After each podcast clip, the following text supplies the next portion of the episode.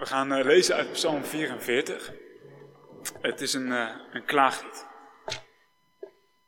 Voor de koorlieder van de Koragieten. Een kunstig lied. God, met eigen oren hebben wij het gehoord. Onze voorouders vertelden het ons door. De daden die u verrichtte in hun dagen. In de dagen van weleer. Om hen te planten hebt u volken verdreven naties verslagen om ruimte te geven aan hen. Zij verkregen het land niet met het zwaard, niet met hun eigen kracht heeft, het, heeft hen gered, maar uw rechterhand, uw arm, het licht van uw gelaat, u had hen lief. U, God, bent mijn koning. U beveelt de redding van Jacob. Met u stoten wij onze belagers neer. Met uw naam vertrappen wij onze tegenstanders. Het is niet mijn boog waarop ik vertrouw, niet mijn zwaard dat mij redt. U hebt ons gered van onze belagers. U liet onze haters beschaamd staan. God, wij loven u, dag na dag. Uw naam zullen wij altijd prijzen. Toch hebt u ons nu verstoten en vernederd. U trok niet ten strijde met onze legers. U deed ons wijken voor onze belagers. Onze haters roofden ons leeg. U hebt ons als slachtvee uitgeleverd, ons onder vreemde volken verstrooid. U hebt uw volk aan, van de hand gedaan. Veel bracht de verkoop u niet op. U hebt ons het mukpunt van spot gemaakt. Onze naburen smaden en hoden ons. U hebt ons bij de volken belachelijk gemaakt. Ze schudden meewarrig het hoofd. Heel de dag moet ik mijn schande dragen. Het schaamrood bedekt mijn gezicht. Als ik de vijand hoor spotten en zuchten en snarren en vol waakschrift zie staan. Dit is ons overkomen, maar wij zijn u niet vergeten. Uw verbond verlogenden wij niet. Ons hart keerde zich niet van u af. Onze voeten weken niet van uw pad. Toch hebt u ons naar de jakhalzen verbannen, ons met, de, met diepe duisternis bedekt. Hadden wij de naam van onze God vergeten? Onze handen uitgestrekt naar een vreemde God? Zou God het niet hebben ontdekt? Hij kent de geheimen van ons hart. Toch worden wij dag na dag om u gedood en afgevoerd als schapen voor de slacht.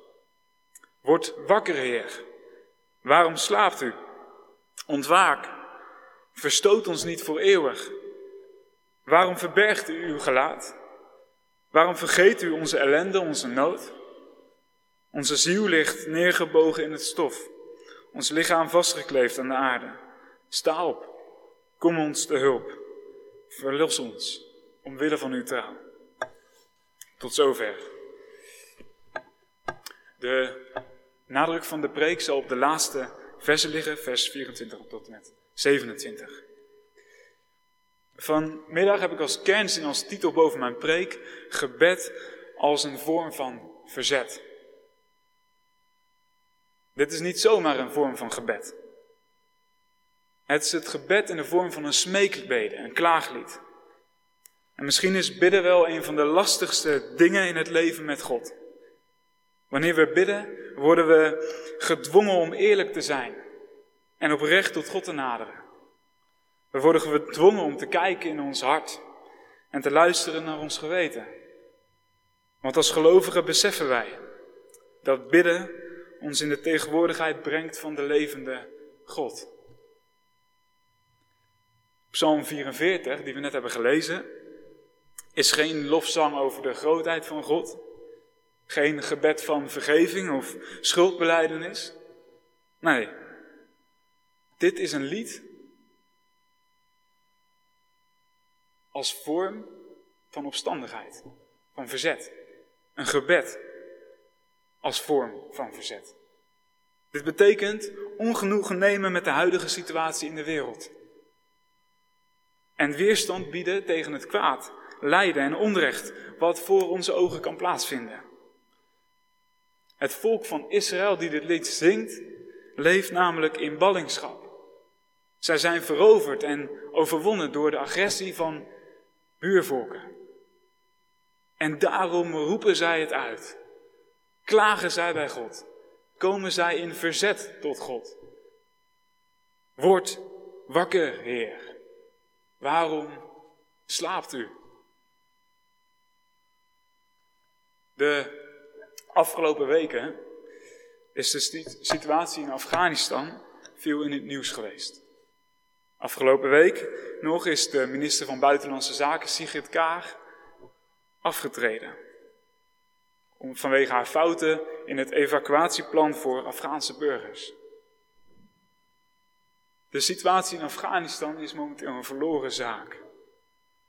In Afghanistan leven daar zo'n 10 tot 12.000 christenen. En zij mogen geen Bijbel in hun bezit hebben en worden beschouwd als afvalligen. Zij zijn onderdeel van de verborgen kerk. En leiders van die verborgen kerk zijn bang dat de Taliban de christenbevolking daar gaat elimineren. Wanneer we naar de context van Afghaanse christenen kijken, met hun meebidden, met hun meeleven, op de bres staan voor zij die vervolgd worden, dan krijgen we inzicht in wat voor context deze psalm is geschreven. Psalm 44. Want de psalm is geschreven voor een volk wat smeekt om hulp. In een situatie enigszins vergelijkbaar met de huidige situatie in Afghanistan. Ook zij zullen het uitroepen tot God. Heer, waarom slaapt u? Word wakker, Heer. Waarom vergeet u ons? Waarom vergeet u onze ellende, onze nood? Dit smeekgebed heeft veel rauwe kanten. Het schuurt aan onze normen van hoe wij denken dat we tot God horen te bidden. Ik voel me er enigszins ongemakkelijk bij. Ook in de voorbereiding van de preek. Het is een gebed in de vorm van verzet. Het toont weerstand, ongenoegen en is ook een beetje brutaal. Desalniettemin is dit klaaglied, deze smeekbede, is onderdeel van het christelijke gebed. Maar hoe kan ons gebed een vorm van verzet zijn? En wat betekent dit? Ik wil drie kenmerken van dit gebed noemen. En eigenlijk zijn deze kenmerken drie fases. Om ook op deze manier te kunnen bidden tot God. En deze drie fases die komen niet van mijzelf. Deze komen van de bekende predikant Tim Keller. Het is de fase van het vragen, het klagen en het wachten. De eerste fase in de smeekbeden is de fase van vragen. Het volk Israël roept en schreeuwt vol onbegrip uit: Word wakker, Heer. Waarom slaapt u? Een vraag die heel indringend is.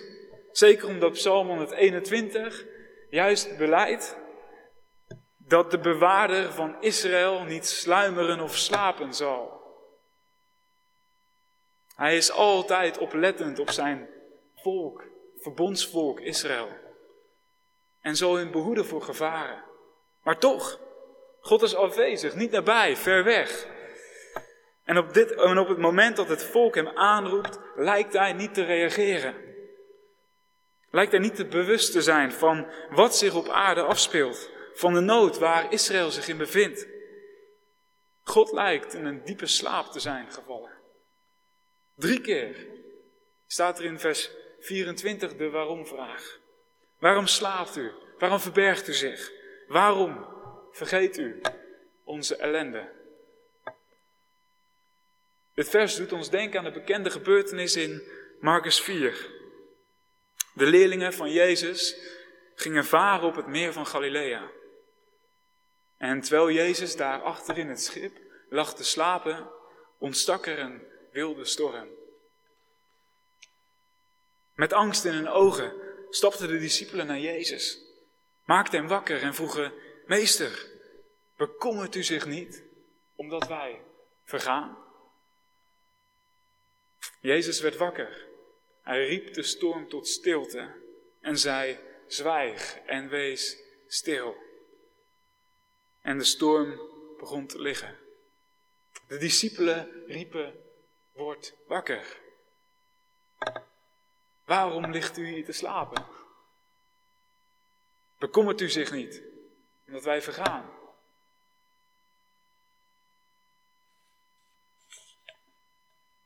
Israël stelt dezelfde vraag. Dezelfde vraag die de discipelen stellen. Meester, bekommert u zich niet opdat wij vergaan?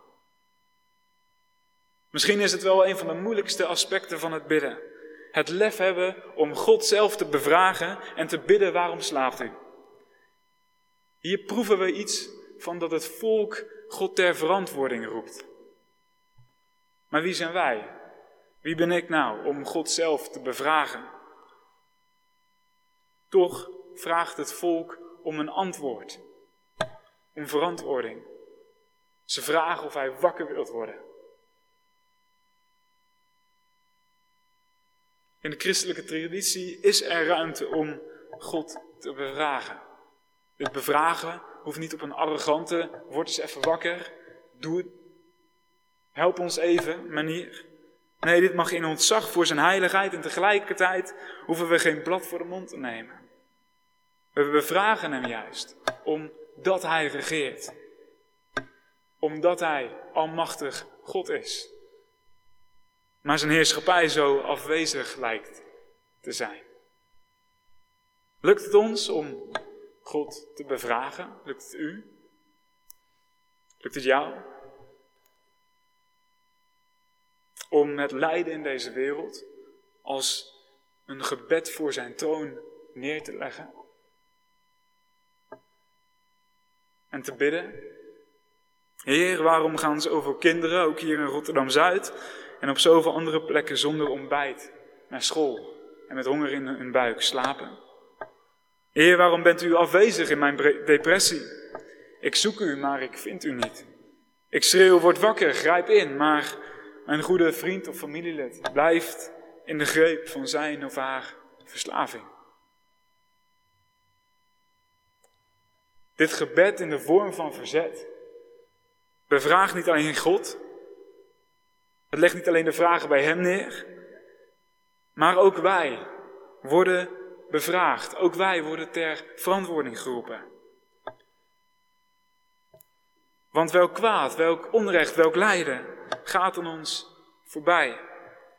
Waar sluiten wij onze ogen voor? Bevinden wij ons ook niet in een diepe slaap?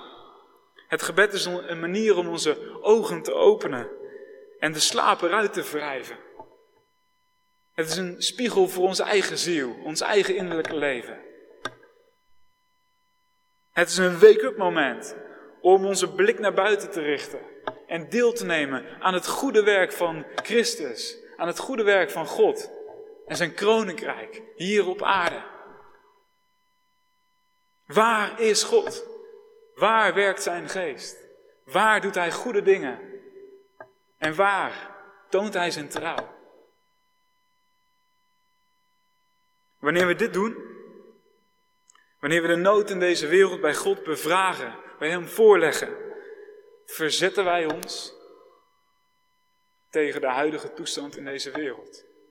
Een toestand die soms bitter slecht kan zijn.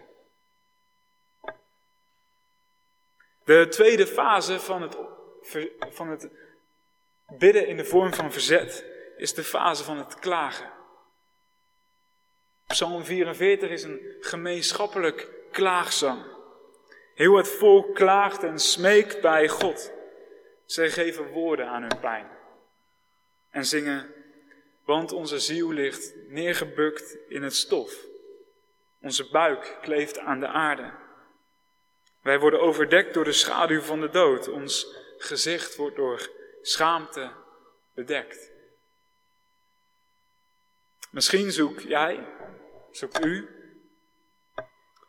of mensen die dicht bij jullie staan, woorden voor jullie pijn en verdriet. Of voor onrecht wat je is aangedaan. Voor de dierbare die is overleden. Dan wil ik u aanraden, wil ik jullie aanraden om samen met die persoon of zelf de psalmen te gaan lezen. Want deze klaagliederen kunnen woorden geven aan pijn waar moeilijk over te praten valt. Pijn die bedekt wordt door woede, bitterheid. Of pijn die bedekt wordt door onterechte schaamte. Over onrecht en verdriet wat je is aangedaan. Klagen mag bij God. Klagen is een proces van rouw en verwerking. En zoveel voorbeelden in het geloof, in de Bijbel, laten ons zien wat klagen is. De rechtvaardige man, Job, klaagt bij God en vervloekt de dag van zijn geboorte. Hanna klaagde bij God om haar kinderloosheid en bracht haar verdriet bij God. De koning David, die klaagde over de kwellingen van de dood en het dodenrijk, over de vijanden die hem achtervolgden. En dan, dan horen wij een echo van al deze gebeden, van al deze gelovigen. Een echo in het Nieuwe Testament. Want Christus zelf roept uit, mijn God, mijn God, waarom hebt gij mij verlaten? Hij, Christus, de mens, die als representant van de mensheid klaagt en schreeuwt richting God. Zijn schreeuw, daar aan het kruis van Gogota, symboliseert de schreeuw van het verlaten kind en de verdwaalde zoeker. Van de eenzame ouder tot de zwervende vluchteling. Tot de rouwende echtgenoot, het rouwende kind, vader, moeder of vriend. Ook hij, Christus, schreeuwde het uit, mijn God, mijn God. Waarom hebt gij mij verlaten? Dit klagen doen we niet alleen. Het is niet iets van ons persoonlijks. Dat ook. Maar we klagen in het besef dat we samen met Christus in eenheid met Hem ons lijden voor God neerleggen. En in het besef dat Christus ook voor ons pleit bij God de Vader. En in eenheid met Christus klagen wij ook in eenheid met de gemeente. Die gemeenschappelijk bidt, Kyrie, Kyrie, eleison. Heer, ontferm u. Heer, ontferm u over ons. En misschien goed om onszelf, om uzelf, om jouzelf de vraag te stellen. Wanneer ben ik samen met iemand gaan bidden? En heb ik met deze persoon zijn of haar lijden bij God gebracht? Is dit samen bidden, samen klagen, samen God bevragen een gewoonte hier in Rotterdam, Zuid, hier in Noorderlicht Sjaarhuis? Zijn we gewend om samen de handen in elkaar te vouwen en te smeken bij God? Wanneer dit niet het geval is, is het misschien een idee om daar op de kringavonden tijd aan te besteden. Tijd voor elkaar te nemen. Om samen een kwartier of een half uur tot God te bidden. Dat het een moment wordt die niet zomaar vlug voorbij gaat, maar waar we de ruimte voor nemen. En zo kan ik troost van de Heilige Geest door de ander heen werkzaam zijn in jouw leven. Werkzaam zijn in uw leven. Bidden wij samen.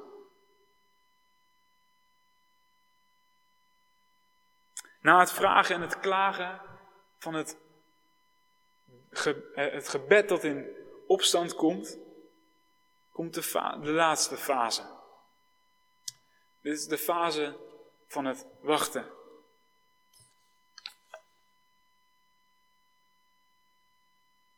Zoals het einde van Psalm 27 zo mooi zegt. Wacht op de Heer. Wees sterk en Hij zal uw hart sterker maken. Ja, wacht op de Heer. Nadat we de strijd zijn aangegaan, verzet hebben getoond en onze vragen bij God hebben neergelegd, mogen we nu wachten. Nadat we ons met gebalde vuisten hebben vastgegrepen in de vragen, mogen we nu loslaten in vertrouwen. En zoals Nathan het vorige week zo mooi zei, staan we voor God met lege handen. Wachtende op zijn zegen. En we verwachten dat hij verzoening geeft in complexe familiesituaties. We wachten totdat God ons verdriet troost en ons verlies door de tijd heen helpt te verwerken. En boven alles wachten wij met lege handen op God, die terugkomt en zegt, zie, ik maak alles nieuw. Dit wachten doen we in vertrouwen en geloof op Hem. Want na de schreeuw van Christus aan het kruis, mijn God, mijn God, waarom hebt Gij mij verlaten? Volgt Zijn opstanding. Komt een nieuw leven, is een nieuwe hoop en een nieuwe toekomst. Bevraag God, vertrouw Hem, verzet u en geef u over. Wacht nu, ja wacht op de Heer. Amen.